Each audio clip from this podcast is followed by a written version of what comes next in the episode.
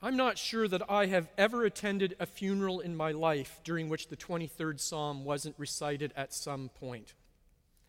As recently as the last few months, attending celebration of life ceremonies for departed family members who could at best be described as culturally Anglican, the familiar words get trotted out, and to my amazement, they are repeated from memory by aging cousins who haven't willingly set foot in a church since they were praying for King George VI out of the old prayer book. It is undoubtedly the most popular of the 150 Psalms. But the question for me is why?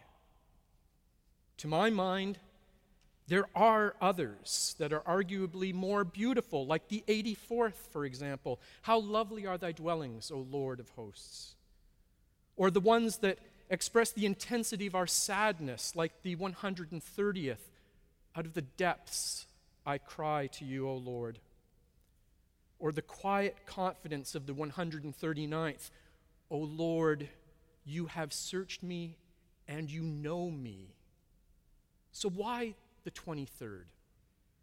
What is it about those six short verses that still seem to resonate with us so much? Well, part of the answer, I think, is the romance of the poetry. As over the last 200 years or so, our society has become more industrialized and detached from nature around us. There's something about its bucolic imagery that draws us back to a simpler, less complicated time when sheep could safely graze and shepherds piped a merry tune. But if poetry were all that mattered, surely we could turn to Shakespeare or Tennyson, whose eloquence far surpasses King David's humble offering. I think the reason that we keep coming back to the 23rd Psalm is because we desperately want it to be true. We want to believe that there is a supreme being out there who will indeed supply all of our wants so that we lack nothing. We want the tranquility that it promises to be real, that there is a chance that our souls, which too often are swept up in the hectic pace of daily life, might be restored. Those wants and desires and the need to believe in a God who still ultimately satisfies them, they're as old as humanity itself. And that's why the image of God as shepherd becomes central to the story of Israel. The prophets Jeremiah and Ezekiel will portray God as a shepherd who defends the sheep against the false shepherds who use and abuse the flock, while Isaiah offers us a picture of God as a shepherd who feeds us and protectively carries the lambs in his bosom. It's this tender image of God as the loving, nurturing, vigilant shepherd that somehow still speaks to many of us in the 21st century and has ultimately given Psalm 23 such a long life. Christians believe, however, that our God was not content just to offer divine consolation from the safety of some remote heavenly throne. That simply wasn't good enough for him. And so, in the person of his son, Jesus Christ, God actually became one of the flock. The Lamb of God, wandering around with the other lambs and sheep through the valley of the shadow of death. In Christ, God experienced firsthand the very wants and hungers and needs and hopes that we all have. He personally felt our disappointments, rejections, illnesses, and the anxieties that constantly threaten our security and our happiness. Those shadows that loom over each and every one of us, those dark valleys through which we all trudge at different times in our lives.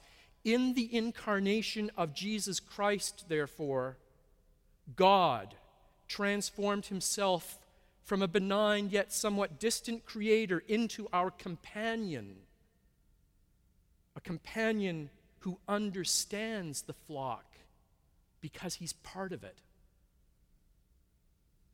Christ's experiences over 33 years among us they filled him with such keen understanding, with such overwhelming compassion. They, they filled him with such a staggering desire to make life better for us that he, the Lamb of God, became the good shepherd who would give his life for the sheep.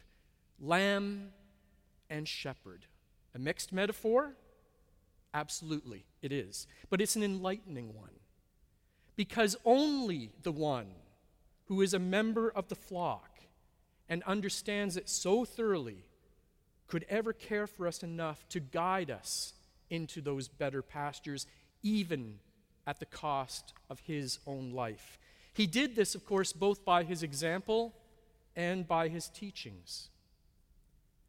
My sheep hear my voice, he says to us today. I know them, and they follow me.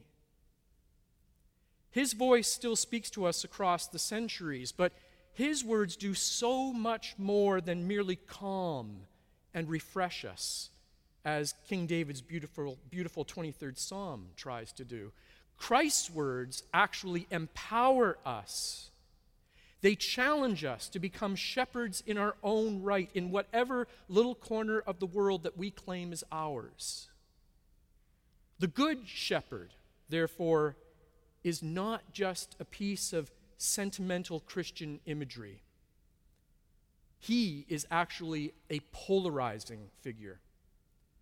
Whether it is the world of politics or business or religion, the Good Shepherd stands as a foil to all of those who claim to lead the people entrusted to them, but are actually in it for themselves or for their little clique of supporters.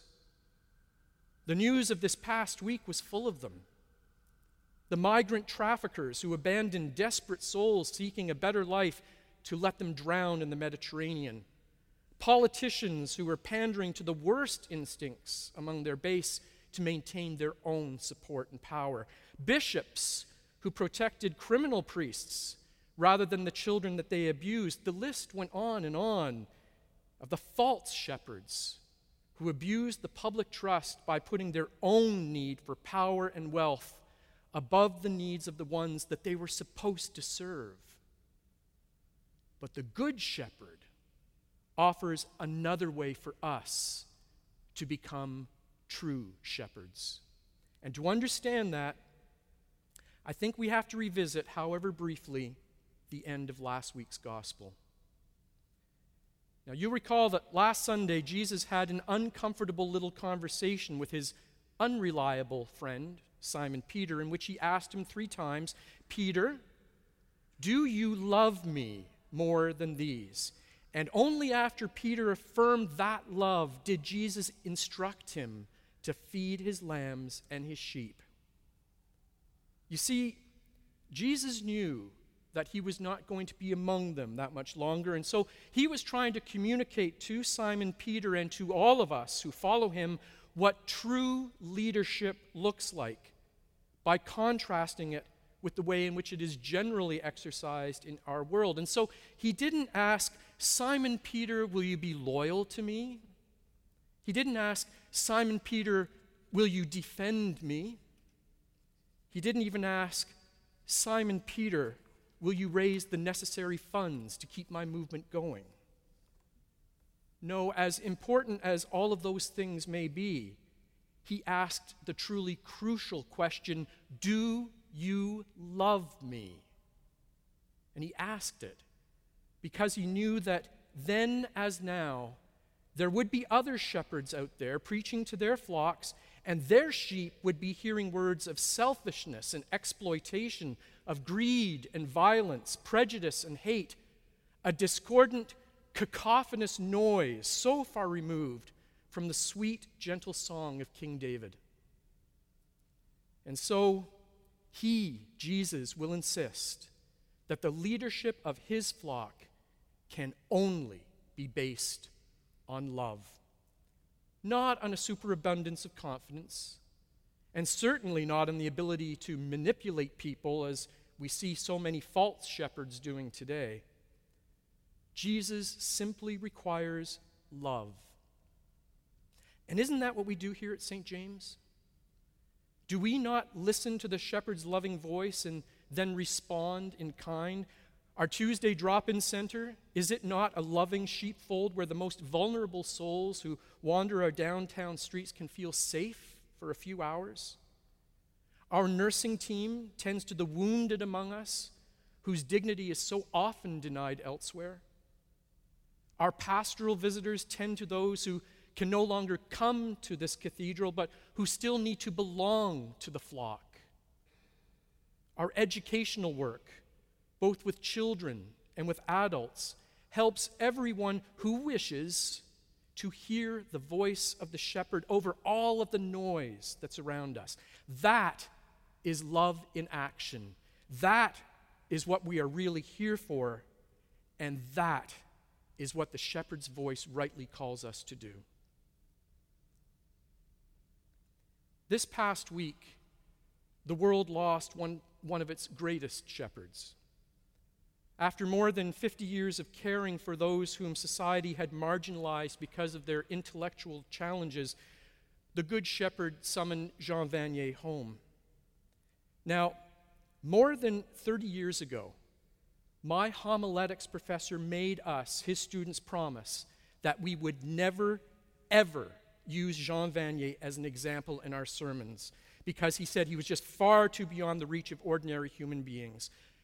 I feel I must break that promise today because rereading the story of his life and career this week in the newspapers, I've come to realize that what Vanier did was simply listen to the shepherd's voice and then followed it. Well, if that truly is a radical idea that is beyond the reach of ordinary Christians, then we may as well just close up shop and leave town now.